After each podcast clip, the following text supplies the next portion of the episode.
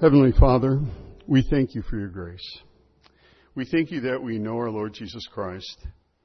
And my prayer for all of us this hour is to think about the awe. The fact that um, all of this has been done for us, that we can actually say, we know the Father of everything. We know our Lord Jesus Christ, the King, who will reign eternal. And so we would ask that in this time as we look into your word, that we could take uh, verses that we know very well and think of them in a way that as we read them, it inspires the awe that we have in knowing Christ. We thank you in Jesus' name. Amen. Well, I'm going to just share a short story with you. Um, when I was a teenager, we moved this one time and we moved into a, kind of a, a new apartment of sorts, and we didn't have a washer dryer. And um, one, so we had to go to a laundromat. And uh, that was kind of a new setup for us, and it was an adjustment for our schedules. I remember my mom coming one time on a Saturday morning, extremely early, waking me up and telling me that I needed to get ready to help her take the clothes to the laundromat. And I said, Ma, it's 10 o'clock. No compassion, that woman. So she knocks me out of bed and I get out and I throw my clothes on and go to the laundromat. And you know, once you get the laundromat, all the excitement's over, right? Then you put everything in the washing machine and you wait and you wait and you wait and wait and wait. And then that finally gets done and you put it in the dryer and you wait and you wait and wait and you wait and wait. And so, um, sometime in all of that excitement, I was sitting on this folding table and I looked down and I was swinging my legs, you know. And I looked down and I just happened to notice that I had two different shoes on. And they were kind of similar, actually. I mean, anybody who wasn't awake could have made that same mistake. But as I'm looking down there, I thought to myself, how in the world did that happen that I have two different shoes on? And it was actually kind of funny. It was so funny, actually, that I drew everybody's attention to it, which was funnier the way they looked at me. So, you know, the, the, yeah, I've thought about that, and I've thought, in a way, that's kind of how we are sometimes in life. I mean, when life grows old on us, we don't notice little things like that. And, and, really, even if we do, we go, so what's the difference? Who really even cares that you got two different shoes on? At least you got shoes on, right? I mean, that'll work. And uh, sometimes that's just maybe not the way things ought to be. And I say that because there's, there's a, a, a way that we live in life where we get used to everything. Uh, people who don't, and I lived like this for many years, don't know God. They don't even ask the question anymore if there is a God or why they're here. It should kind of alarm us and kind of be interesting to us. Why are we here? Why is every day coming after the next and it doesn't seem like there's any purpose? And after a while, you don't even care. You just sort of let loose ends hang, you wear two different shoes, you try to put one part of life together with another part of life, and it doesn't work, but at the end of the day, who really cares about that? And it, it should mean something. And I think even with us as believers, there comes a time when we're so used to everything that it's sort of like, ah, you know, this part over here seems good, and this guy over here says this part's good, and whether they fit together or not isn't really. We stop seeking, we stop paying attention, we stop observing. And the thing about that, um, I was reading uh, Chafer's Systematic Theology, and he makes a point of saying that it's important to notice the things that God says and the way He says them. Because He says what happens is if you let the loose ends go and you put different parts together that don't make sense, the Bible becomes a half closed book. And here's the thing it robs us of wonder. We're talking in that song about awe. There, there are things that we should never be able to recover from because they are wondrous. There is a sense of awe in what God has done. And so hopefully we'll be uh, this morning, looking at our verse, we'll recover a little bit of that awe. Um, the challenge this morning is that we're looking at John 3:16, in John 3:16 is that verse that almost everybody in the universe knows.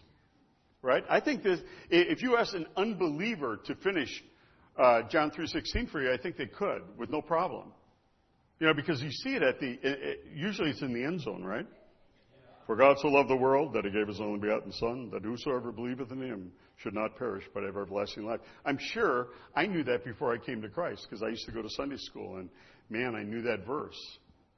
So here's the deal. We're going to kind of go back to the basics. Now, when you look at those verses that I have there, a lot of us get excited about what comes after John 3:16. It's like, yep, that's right. You tell them, John. And I think that's all really important, interesting stuff. But I'm going to suggest that the verses that come before John 3:16 are the verses that really give us a sense of wonder that God could love us and do for us what he did. So, open your Bibles to John 3. And this begins with a visit of Jesus to Jerusalem, actually a visit of Nicodemus to Jesus. And you know the story, and I'm just going to kind of walk through the story until we get up to John 3:16 and see what, what's kind of in this. So, Jesus is he has been newly baptized by the Spirit. He is officially in his role as the Son of Man, the Messiah in Israel. His three years of ministry have begun. And he's in Jerusalem. This is his first Passover. He'll be there for four Passovers, three years. Passover at the beginning, Passover at the end. In this Passover, when he got to Jerusalem, he cleansed the temple. And he has his first real fight with the Pharisees. The Pharisees come up to him and they say, What right do you have to do that? And he says to them, It's funny, destroy this temple and in three days I'll build it up. And they got all messed up about it. What? It took 46 years to build this temple. How are you going to build a temple in three days? And John says, but he was speaking of the temple of his body. So Jesus is, is, said something cryptic to get their attention, and now he is kind of in a semi conflict with them. He has already come there in the authority of the Son of Man, the coming eternal King, and he said, I'm going to do something here, and I have the right. And it says while he was there, he healed a lot of people, and but he didn't trust himself to the people. But people could see that he was the Messiah. And so when we get then to verse one, Nicodemus shows up. And it says, Now there was a man of the Pharisees named Nicodemus, a ruler of the Jews. This man came to Jesus by night and said to him, Rabbi, we know that you are a teacher from God, for no one can do the signs that you do unless God is with him. And Jesus says something stunning, something that no one would expect him to say. And he says, Unless one is born again or born from above, he cannot see the kingdom of God. Nicodemus is looking for his credentials. Who are you? Why are you doing this? How do you have this power? And Jesus says something completely different, but this is completely awesome. Unless one is born from above, unless there is a second birth, birth you cannot see the kingdom of God. And I believe he's using his words properly here. You can't conceive it. You can't perceive it. You will have no idea of what God is doing on earth unless you are born again. And Nicodemus got the point. I mean, there was no doubt here. Nicodemus said to him, How can a man be born when he is old? Can he enter a second time into his mother's womb and be born? He got the full impact of Jesus. There's absolutely no misunderstanding here. Jesus is talking about a legitimate birth. He is talking about something absolute that has to happen. You know, in our culture, I, you know, I don't know about you, but um, born again is kind of like falling out of grace, right? It's like in the 1960s, some of you weren't even around then. In the 1960s, everybody was born again. We're talking about born again. Christians were talking about born again. In the 70s, we were talking a little bit about born again and stuff like that. In the 80s, we were hardly talking about born again. Now, now we don't even talk about it. And not only was it completely misunderstood by the unbelieving community, but we started to get embarrassed about the reality. But I would suggest to you that what Jesus is saying here is absolutely stunning, and Nicodemus caught it. And so Jesus comes back to him and he says this Truly I say to you, unless one is born of water and the Spirit, he cannot enter the kingdom of God. Jesus camps on this and he says, You can't enter the kingdom of God. You want to go to heaven? You have to be born again. You have to have a second birth. And this is a real second birth. When people characterize or they, they caricature being born again, it's like, oh, I almost died, man. I feel I, I'm born again.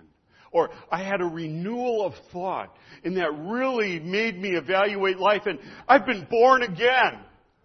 And, and now I see things differently. And when you sang that song, I cried. I feel like I've been born again. And that's not what Jesus is talking about at all. Unless one is born of water and of the Spirit, you cannot enter the kingdom of God. This is totally not figurative. That which is born of the flesh is flesh. Water birth, right? Bag of water breaks. To get to heaven, first of all, you've got to be. You've got to be born as a person. How many people here were born? Okay, not everybody, but it's okay. Enough of you. You were born. You became a living person. Thanks to mom and dad. And then he says, and the Spirit. That which is born of the flesh is flesh. That which is born of the Spirit is spirit. It's a real thing. It is a real creation. It is a reality. It is a second birth. It's not being reborn, it is a legitimate other birth, a real thing. And Nicodemus is spinning right now. And Jesus goes on, he says, Do not marvel that I said to you, You must be born again. The wind blows wherever it wishes. Now, interestingly enough, the word for wind and spirit is the same word. The wind blows wherever it wishes. You hear the sound of it, but you do not know where it comes from. You know the reality of the wind. You know the reality of the Spirit. And what Nicodemus is grappling with here is how can there be a spiritual birth? How can there be something I can't see, that I can't explain, that is real? How do I know that it happens? And Jesus says very simply, You hear the wind, you know the wind is real. You don't know where it comes from and where it goes. So is everyone, and catch the word, who is born of the Spirit. Nicodemus said to him, How can these things be? How can there be a second birth? And we're going to ask the question, why is it even important? Nicodemus, uh, Jesus said to him, You are a teacher of Israel and you don't understand these things because they're spiritual, right? And you can't see them. Truly I say to you, we speak of what we know and we bear witness to what we have seen. Jesus and all the prophets intimated that this was going to have to happen someday. If I have told you earthly things and you do not believe them, how can you believe if I tell you heavenly things? And then, this is kind of the cruncher here. No one has ascended into heaven except he who is descended from heaven, the Son of Man. Jesus is saying, I, have, I am that man, right? I am the king. I am the Son of Man. So trust what I say to you here. This is reality. And as Moses lifted up the serpent in the wilderness, so must the Son of Man be lifted up, that whoever believes in him may have eternal life. So here's, you know, the Old Testament story, right? And this is the illustration Jesus is using. When these people rebelled against God, they hardened their hearts. And although they, they were surrounded by miracles and the testimony of his love and everything, what they did was they griped against him and they complained and they rebelled against him, and God sent serpents among them. So here was the cure. He tells Moses, take a bronze snake, make a snake out of bronze and put it up on a pole. I don't know about you, but I probably couldn't have whipped that together. But these were people with skills back then. And so he puts a snake up on a pole, and they, they yell out as far as they can yell out, and probably the Levites helping. They say, Look at the pole, look at the snake, and you will be healed. Now, you will not find that in any medical journals anywhere. Normally, that does not work. But this is not normally. And so there's a transaction of faith going on here. They are, they're bit. Now, what do you do? You, know, you can take all the time you want to put a tourniquet on there, try to suck the blood out, do all that kind of stuff that you would do in Texas, but that's not what they should do. They should believe Moses. They should look upon the snake, and a spiritual, unseen transaction would take place. And what I read into this is the Holy Spirit went among the people and healed whoever looked at the pole. It was real. You may not have seen it, but it happened. And he's talking now about this rebirth. And so here, the interesting thing is, it gets us right up to our verse, doesn't it? It says, As Moses lifted up the serpent in the wilderness, so must the Son of Man be lifted up, that whoever believes in him, that's all it takes, may have eternal life. Wow. So now comes John 3:16 and I'm going to take a little bit of a pause. Why do we need that second birth and what is eternal life? What in the world is eternal life and why do we need to be born again? Ah, I didn't have the time or the know-how whatever. But some of you are going to be very, this is going to, I'm, what I'm showing you here, I should tell you, is the resurrection body. Okay? This is a resurrection body. And some of you are going to be really pleased by this because it is going to, um, it, it's going to affirm for you what you've always believed. And that's that Texas is very close to God's heart. So, we're talking about what it means to be born again, what it means to live eternally. Now, here's the deal, okay? To live eternally with God, I think we understand that, but the words are kind of funny. And the reason the words are funny is because no one dies. No one ever really dies. So, it says when Jesus came, he brought life and immortality to light. And we know this. If you've read the Bible, you know that people are going to be resurrected. Well, everybody gets resurrected, right? Because everybody will live forever.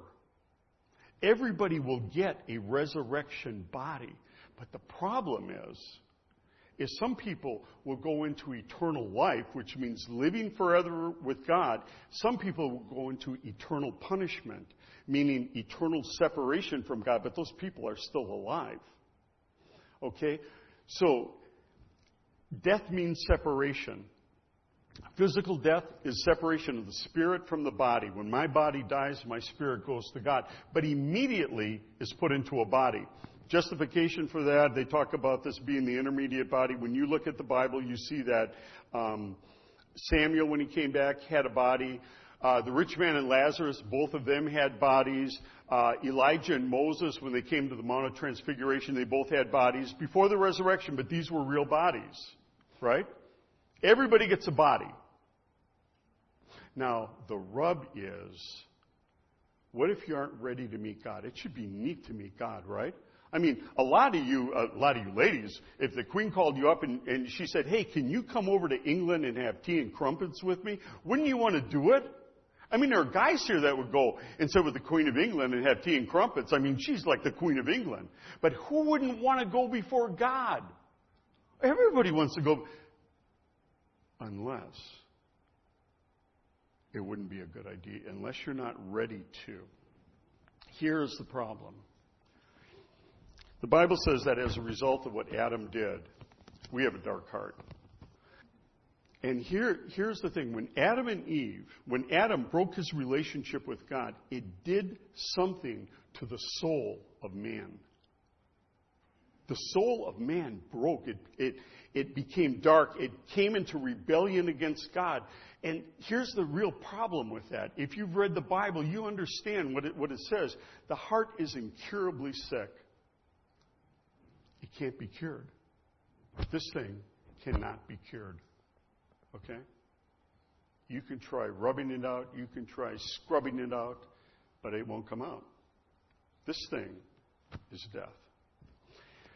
We come to a certain age in our lives where Paul says, I was once alive apart from the law, but when sin but when the law came, sin revived and I died. We call that the age of accountability. In other words, up to a certain age, a child really doesn't understand. You look at kids and they got monkeyness in them, right?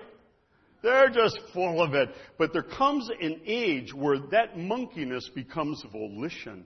And when that happens, the result of having a sinful heart and a, re- a, nature in rebellion to God becomes a list of violations against us. And these things have to be paid with justice. God can't just look the other way because He's a just God. God doesn't want us to perish. He doesn't want anyone to be separated from Him. So what's He going to do? Because we got a real jam. See, because if I die like this, what goes into that resurrection body is this thing, and it becomes permanent. Permanently separated from God. I've got a huge problem. So, what happens here? Oops. Oh. What happens is I used really good tape. Okay. So, here's what happens God wants to save us. So, He loved the world that He gave His only begotten Son. So, what did Jesus do? Jesus took our place. He lived a sinless life so that he could take our place. If Jesus had his own sin to pay for, then he would have to pay for his own sin. But because he was a sinless Son of God, because there was no sin in him, he could take our place. And because he is God himself, God become man, it would be infinite. Jesus said, I came not to be served, but to serve, and to give myself as a ransom for many. It says that Jesus came.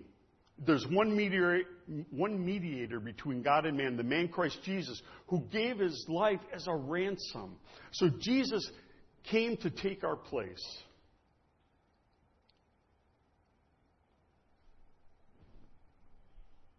So the offer is there, right? We know that he died on the cross. He know, we know that God judged him for our sin. Now, what do we have to do to make that available? We need to believe in Him. We need to believe that we're separated from God. We need to believe that our situation is hopeless. And the only payment for it is Jesus Christ. It says, by works of the law, will no one be saved in God's sight because through the works because through the law comes the knowledge of sin. But now God has revealed his righteousness in these last days through his son. And it says since all have sinned and fall short of the glory of God we are justified by his grace as a gift. What do you do with a gift? You take a gift right? Through the redemption that is in Christ Jesus so God offers us a gift. We, so many of us know the story. But here's the deal. Jesus has to be, he has to take these, this sin away from us. Now, this thing is still incurable, but he has to take away the guilt. He has to um, uh, satisfy justice. It's kind of this thing where we pray to Him and we say, Lord, I know that I'm a sinner. I know I'm separated from you. I could write the book on sin, uh, but I don't know what to do with me. And I'm reading this, and I understand that you're saying that Jesus died on the cross for my sin. When he was on the cross, he said, It is finished. That, mean, that word means paid in full. And then there's that moment of humility where we just say, Look, I need you. I need, I need your help. Jesus, I want you to forgive my sin. Please forgive my sin and be my Savior. Now, here's what happens The minute that we do that, this thing gets taken off because it's paid for. And we see it no more. But at the same time, the Holy Spirit, now that that thing is gone, and we are confessing and asking for help, the Holy Spirit comes and He comes to dwell within us forever. And the second that He gets there, I mean, you know, I hate to even put it like this, right? There's one thing after another. He creates a new nature, a new spirit within us the Holy Spirit coming in cannot come until Jesus. We seek that forgiveness in Jesus. And then the Holy Spirit comes within us. And the Holy Spirit gives us a new nature. We are born again. There is something new born in us at that very moment. And the Holy Spirit stays with us. It says He will be in you forever. It's through the Holy Spirit that we learn the Word of God. Now, here's the thing. You all are going to be studying Romans next week, right? We still need help because here's the deal. We have both of these things in us, and one's stronger than the other, okay? You, folks who have read the Bible, you understand that, right? We have the old nature, we have the new nature. They are in there at the same time. I take Romans 7 to be very literal. That that is Paul's ongoing daily struggle working against his old nature. If Paul were simply left to himself, even the great apostle Paul, he wouldn't have stood a chance. He says, When I desire good, I see this other force alive in my members taking me captive. But here's the deal this thing has been now judged. It may be woven into this body, but this body is as far as it'll go. And when I leave this body, it dies. The new nature goes in here. When you get to Romans chapter 8, it's all about the Holy Spirit. For those who follow the Spirit of God are sons of God. It is the Holy Spirit, and you keep looking at that, who gives us growth and moves us on and helps us in our prayer. Without the Holy Spirit, we would be nothing. And now we can understand the Word of God. And I just say this to you, you know, because you know that I, I like to tell people they need to read the Bible every day and all that stuff. We need to do that. It's our meds Anybody who has a serious illness who knows they need their meds every day, the recognition of their illness is they take their meds every day. And we need God every single day. We need the Holy Spirit, and we've got Him. It's like, wow, we've got the Holy Spirit in us? That's a little bit of awesome right there, right? That's a little bit of wonder right there.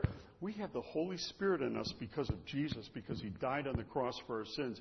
He has come in. He has made a new spiritual life in every person who is called on Jesus Christ to save them.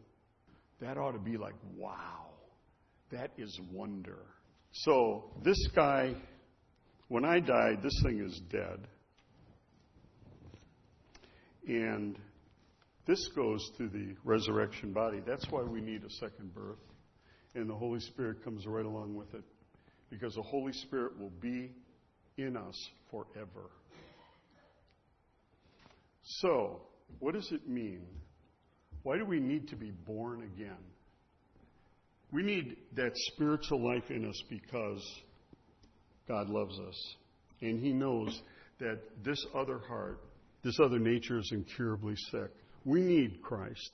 We need the Holy Spirit we need to be born again. And then we have eternal life. And that eternal life means only one thing, and that is living with God forever. And God, I think, is very, very concerned about this. And He wants us to see it in wonder. You know, what this tells you is a couple of things. One is it means there is no salvation outside of Jesus. Does anybody else give you a new life? Does anybody else take away your sin? Islam doesn't do that. Um, Buddhism doesn't do that. Hinduism doesn't do that.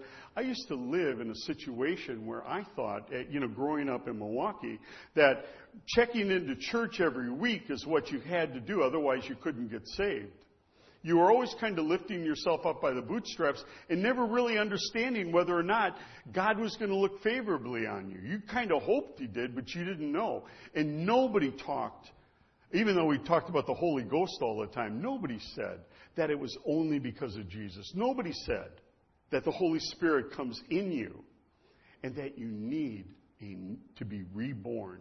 Not reborn, you need a new birth. I have a friend, Casey O'Gorman. He was, um, uh, I met him at chapel actually, but he was Rome, he was Roman Catholic. He was Irish Catholic. So you got Roman Catholic, and then you have Irish Catholic. You know, and he's got. You're, you're, if you know anything about that, you you cannot be Irish without being Catholic in their minds, right? And so he's sitting one day in church. I asked him, Casey, what happened to you? You know, because you know, there's a lot of stuff there, but he said, I was sitting there and I was looking right down the middle, and right down the middle you have Jesus on a crucifix. And he said, It hit me for the first time ever that it is all about Jesus and what he did. It is all about Jesus paying the price for my sin so that I can be set free. And that's what he did. And People around us need that. They need to understand. It's just like it says there's salvation in no other. For there's no other name under heaven given among men whereby we must be saved. And it is only through faith. It isn't like we have to punch a card. It isn't that we have to be religious. It isn't that we have to do a certain number of religious, rigorous things. It is simply receiving a gift. It is believing on Him. That whosoever believeth on Him will not perish, but have everlasting life. This also means, well, how can I put it? None of you who are physically born, I'm just going to start there, can be unborn. There is no such thing as unborning someone. You know what I mean? In other words, I mean, we just said that, right? Everybody who's been born physically is going to go forever. You're going to go forever. You don't get unborn. Now, I've met people talking to them in the university who wish they could be unborn. Now, when I die, there's just oblivion. And I'm thinking to myself, you better get on your knees and pray that there is. Because there is no oblivion.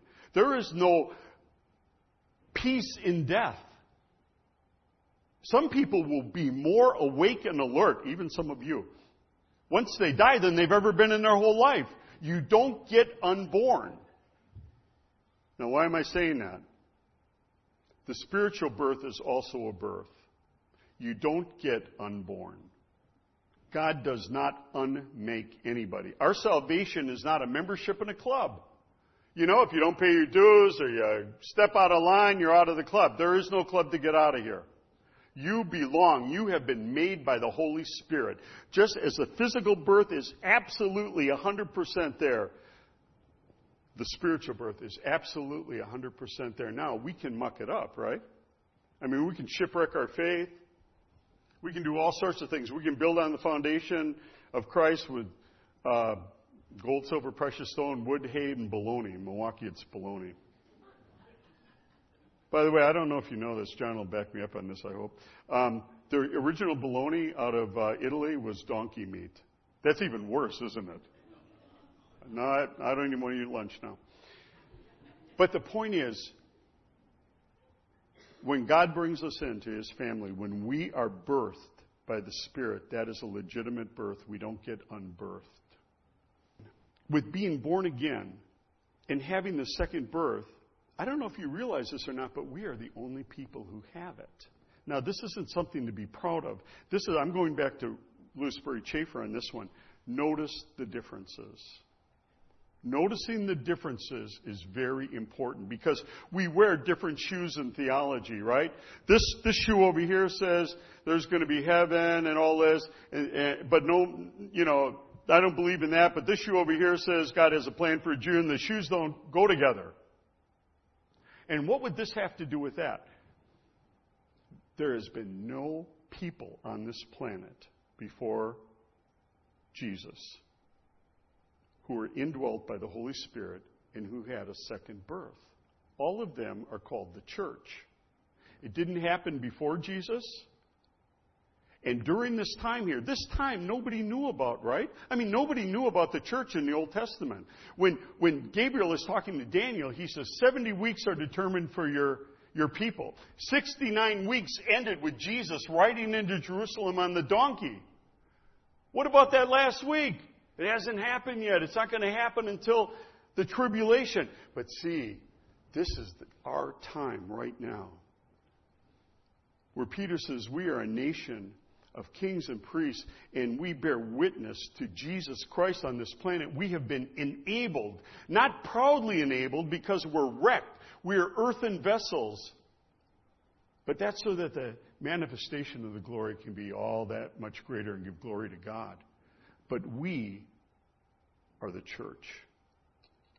And when this time is done, when the tribulation begins, and you know, some people say, well, this only hangs on one verse, right? As a Milwaukeean, baloney. It's written all throughout the entire Bible. The dead in Christ shall rise first. The, why the dead in Christ shall rise first? Because we have been given a second birth. We have been given a special mission. The Holy Spirit dwells within us. We live during this slice of time to bear witness on earth to the glory of Christ that He came to save men. But when this time is done, the Jews take over and they fulfill their destiny. Why the dead in Christ shall rise first? Because He's going to take us. And then those of us who remain will be gathered up, and Paul says, and we will be transformed. That doesn't happen to any other group of people. And so it's kind of like saying, wow, we have been bought with the blood of Christ. He paid for our sins. The Holy Spirit came into us. The Holy Spirit of God. You know, in, in Proverbs, there's this thing stand by the door of wisdom, pound on the door of wisdom. Wow, we've been given the Holy Spirit of God to live within us. And we have been given a second birth. You know, um, in uh, Leviticus this week, uh, it talks about the three festivals again. And uh, at the end of the Passover, there's a, a, special little thing that happens. So, a day after the Passover, uh, somebody comes out with a stalk of wheat, and he just waves it. It's called the offering of the first fruits, right? 50 days later comes another festival, Pentecost. And I'm, I'm going to be a little figurative here, but Jesus was that stalk of wheat, the first fruits, the first fruits of those who are raised from the dead. Fifty days later, when they celebrated the, the, uh, the Pentecost, they had two loaves of leavened bread the result of that harvest. And what happened on Pentecost? The Holy Spirit came. That's when we say the church was birthed.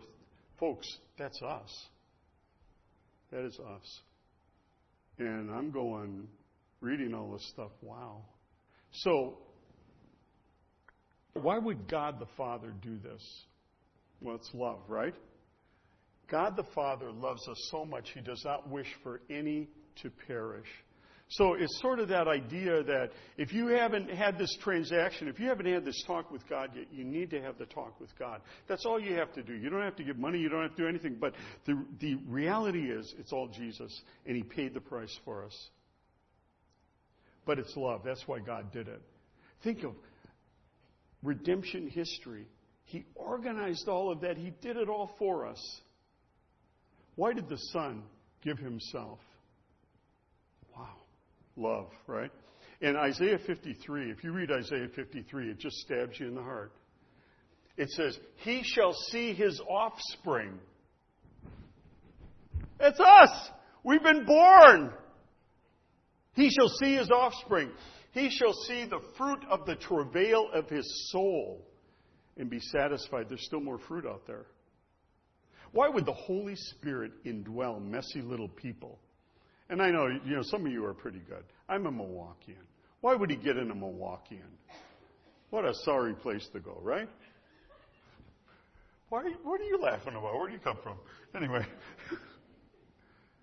but see, because of what Christ did, because he washed away our sins, because we came to him in humility and we just held out our hands like a beggar and we said, Look, I'm lost. Please save me. He is happy to reside within us. He was happy to give us that second birth. Why would we live a life in telling other people about Jesus Christ? Why would we live as pilgrims on this earth right now so that we can tell everybody that this is, it's like Shazam, this is amazing, right? Why would we do that? And I'll tell you why. For God so loved the world that he gave his only begotten Son, that whosoever believes in him should not perish, but have eternal life. For God did not send his Son into the world to condemn the world, but in order that the world might be saved through him. And whoever believes in him is not condemned. But whoever does not believe is condemned already. It's kind of self condemnation, right? The offer's on the table, you go, that's not important to me. The hand reaches out, you slap it away. But whoever does not believe is condemned already because he has not believed in the name of the only Son of God. What an amazing message we have. What an amazing reality we are, having been saved, having been given a new life through our Lord Jesus Christ. Let's pray. Heavenly Father, we thank you.